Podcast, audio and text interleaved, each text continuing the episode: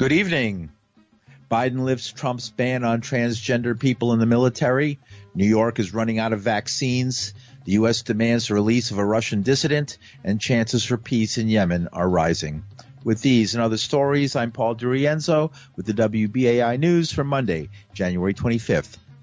The Justice Department's Inspector General is launching an investigation to examine whether any former or current department officials engaged in an improper attempt to overturn the results of the 2020 presidential election.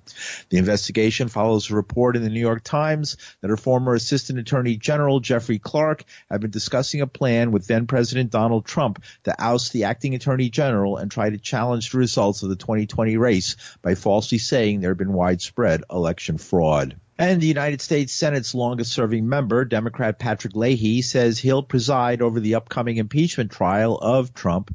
The U.S. Chief Justice John Roberts presided at Trump's first impeachment trial last year. Leahy, 80, a lawmaker from Vermont who took office in 1975, is the senator with the most seniority in either party. Leahy is also president pro tempore of the Senate, making him the third in line in presidential succession after the vice president and speaker of the House. And President Joe Biden signed an order Monday reversing a Trump era Pentagon policy that largely barred transgender individuals from serving in the military. Previous commanders and uh, as well as uh, um, the uh, secretaries have supported.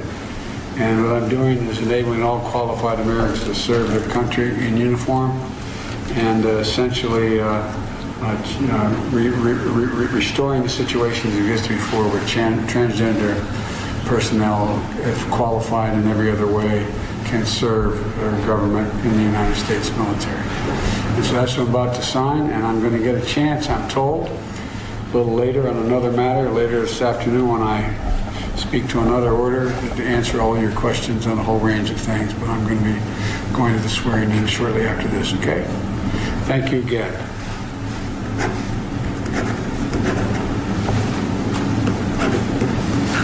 All right.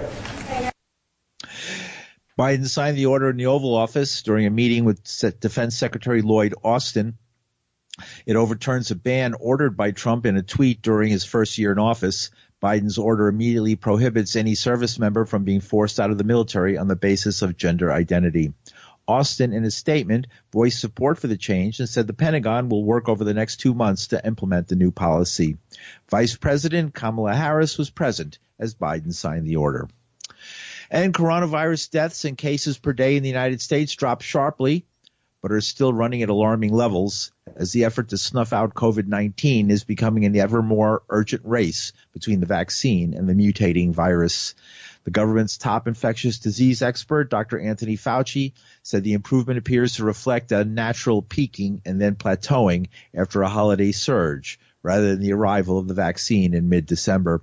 The U.S. is recording just under 3,100 deaths a day on average, down from less than 3,350 two weeks ago. The number of hospitalized COVID-19 patients has fallen to about 110,000 from a high of 132,000 on, on uh, pardon me on January 7th. But even as the numbers plateau, a new problem is emerging as the available vaccines are just not enough to match the need. Mayor Bill de Blasio announced today the opening of planned mass coronavirus vaccination sites at Yankee Stadium and Citi Field would be postponed because of the low supply of doses available. Look, we have mega sites like Citi Field and Yankee Stadium ready to go. Uh, we want to get those to be full blown 24 hour operations, but we don't have the vaccine. We've got local neighborhood providers, folks who are at the front line, who can build trust, who can get folks from the neighborhood to come in, who speak their language, ready to go. We want to have a really neighborhood based approach to vaccination, decentralized right down to the grassroots. We could be doing that right now, but we don't have the supply. We need the supply and that flexibility of whatever we have on hand we can use for folks who need help immediately. The site of Citi Field had been set to launch this week, while plans for the one in the Bronx are still being developed. Another site at the Empire Outlets on Staten Island was initially scheduled to open last week, but would also be postponed. Meanwhile, New York State is yet to release demographic information on the distribution of the vaccine. De Blasio said today the data would come this week to address the disparities that have pervaded the COVID experience. De Blasio says it's time for the federal government to act. Again, we have a supply problem. We have a flexibility problem because we can't access second doses that are being held in reserve for weeks ahead and use them now as first doses where there's such intense demand. So we're working hard to get that flexibility. But in the meantime, if there's not more supply and there's not more flexibility, we keep having to either not provide new appointments or reschedule ones that exist. And that's not fair to anyone. We need the supply. We need the flexibility. Now, where will we be able to go when we have those things? When we have what we need, Here's the latest based on the experience we've had so far. New York City will be able to vaccinate half a million people a week as soon as we have the supply. Mayor Bill de Blasio. The mayor also called, called for more flexibility in using the vaccine, including the extra doses often left in the bottom of vials that may have been overfilled by manufacturers. The mayor says he's hopeful a new one-shot vaccine from Johnson & Johnson will come online shortly. And this afternoon, President Joe Biden seemed to heed de Blasio's call. Time is of the essence. Time is of the essence. And I must tell you, I'm reluctant to cherry pick and take out one or two items here and then have to go through it again they, because these all are kind of they they go sort of hand in glove each of these issues number one number two uh, we are optimistic that we will have enough vaccine and in very short order. We, we, as you know, we came in office without knowledge of how much vaccine was being held in abeyance or available. Now that we're here, we've been around a week or so, we now have that. And we've gotten commitments from some of the producers that they will, in fact, produce more vaccine in a relatively short period of time and then continue that down the road. So I'm quite confident that we will be in a position within the next three weeks or so to be vaccinating people at the range of, uh, uh, of, of, a million a day or in, in, excess of that. That is my. I promised that we would get at least a uh, a, uh, a hundred million vaccinations. That's not people because sometimes you need more than one shot the vaccination, but a hundred thousand, a hundred million shots in people's arms of the vaccine.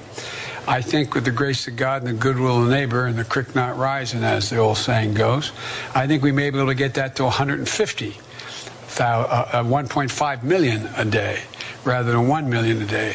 But we have to meet that goal of a million a day. And everything points that we're going to have A, the enough vaccine B, enough syringes and all the paraphernalia needed to store, keep, inject, move into your arm uh, the vaccine. Three, a number of vaccinators, people administering the vaccine, which is not an easy task.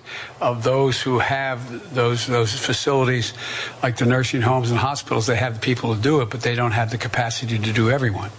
And so I think we're going to have we're uh, we're leaning hard on into areas where we produce more vaccinators. We feel confident we can do that.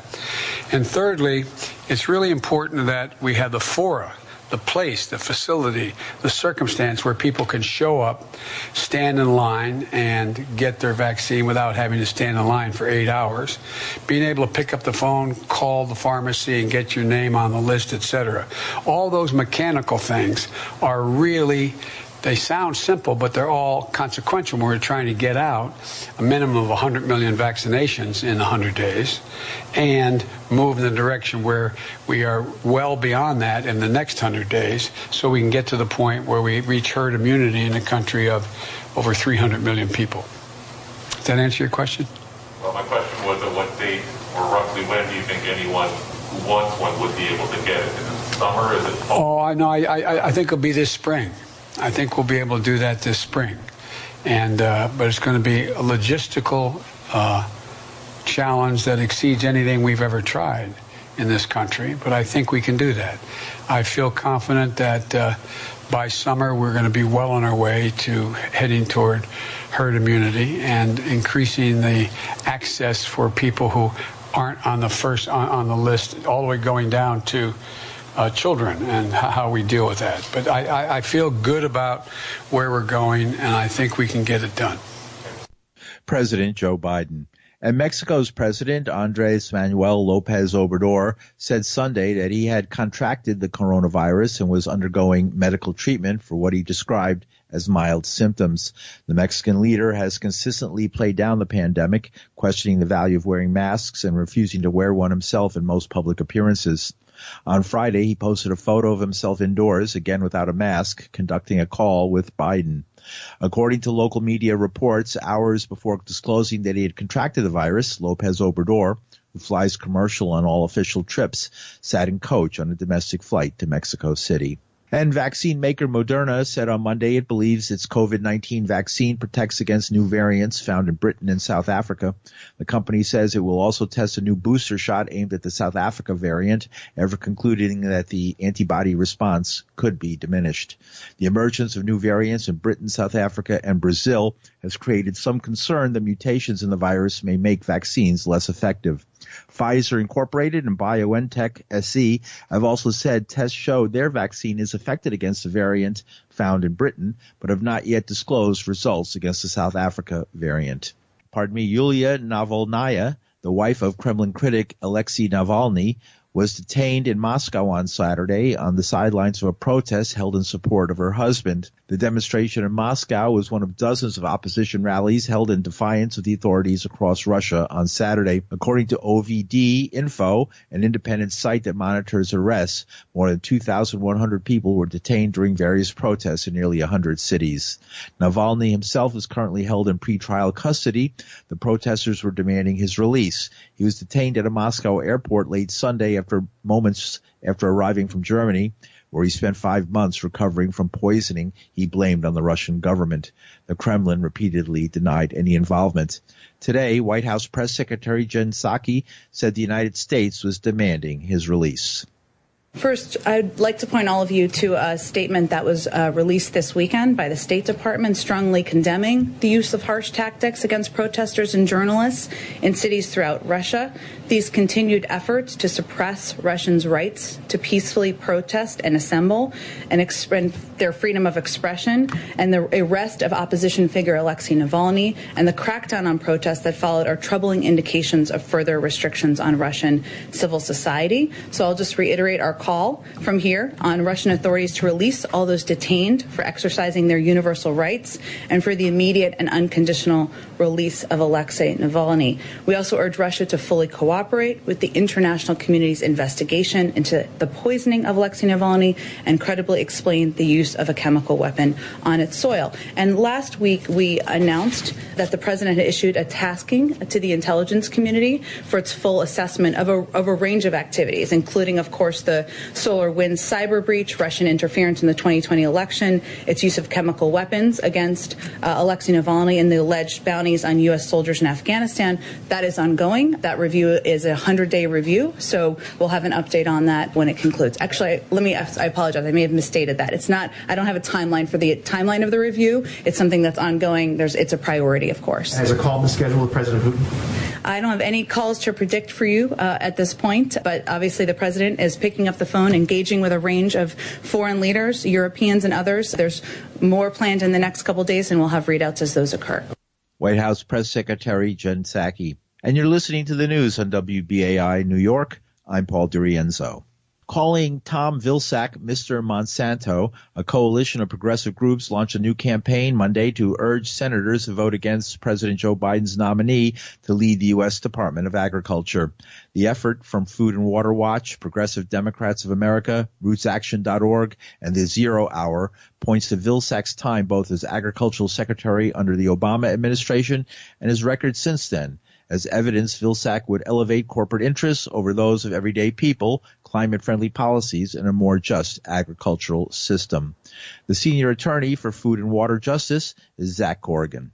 The politics on these issues have changed a, quite a bit. And so I am hopeful that were Mr. Vilsack to get the nomination, um, that he would see these issues a little differently than he did when he was uh, originally the Secretary of Agriculture, uh, because uh, we've learned a great deal from not only the harmful impacts of line speeds to public health, but also from a prior administration, which you couldn't imagine being any worse. So if the politics were such that Republicans and Democrats were similar on this five, six years ago, we're hopeful that Mr. Vilsack and the Biden administration will now see that that's wrong, that there is an opportunity for Democrats to stake a position that will actually be protective of public health when it comes to line speeds. Are you opposing his nomination, or you just want to pressure him into doing better? We're not supporting his nomination because of his history, but presuming that he will get the nomination. We're hoping to meet with him and talk with him and convey to him that actually quite a bit has changed on a whole host of issues and that he has a great opportunity to take the USDA in a different direction after the Trump administration. What does your organization see as the best direction to take when it comes to our food supply? The most important thing is to keep in mind that what benefits big agriculture does not necessarily benefit consumers. It doesn't necessarily benefit public health.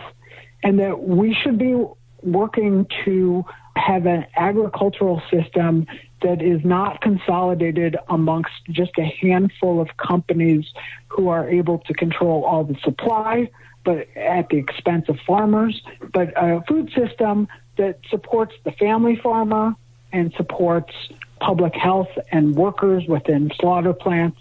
And that's a vision of the USDA that will be brand new, and we would fully support such a vision under this administration. China and the fact that so many family farms supported Trump, uh, even though his tariffs cost them a lot, using tax money to pay farmers to accept policies that hurt them in order to hurt China family farmers right now are struggling to simply make ends meet and to pay their bills. And so it was cynical approach to try to buy off farmers with payments to make China pay.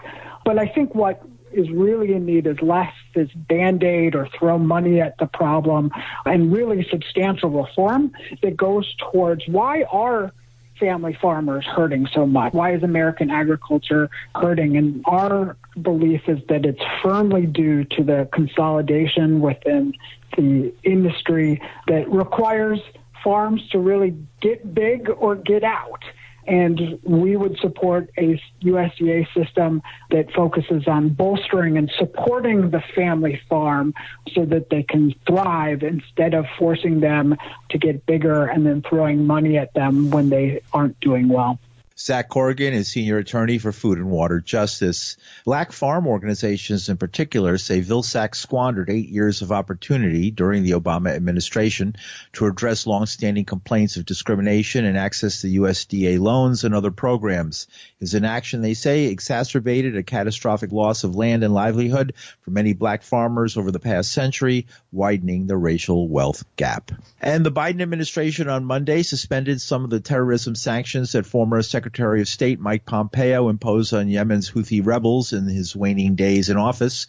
The Treasury Department said it would exempt certain transactions involving the Houthis from sanctions resulting from Pompeo's designation of the group as a foreign terrorist organization on January 10th.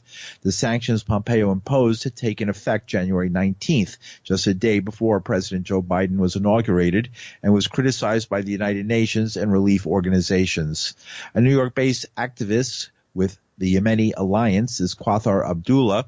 She says claims the Houthis are Iranian backed are unproven and considering Iran's geographic location of little impact anyway. You have so many internal factions, each trying, fighting for power and controlling some part of Yemen. The vast majority of it is controlled by Houthis. It's a very, very complex internally, and the regional superpowers and the West kind of funds and backs different sides inside of Yemen, which makes it even more complicated. Is there any hope that the Biden administration will do any better? We're skeptical, but hopeful. Biden has pledged to reevaluate our relationship with the Saudis and stop the arms sales.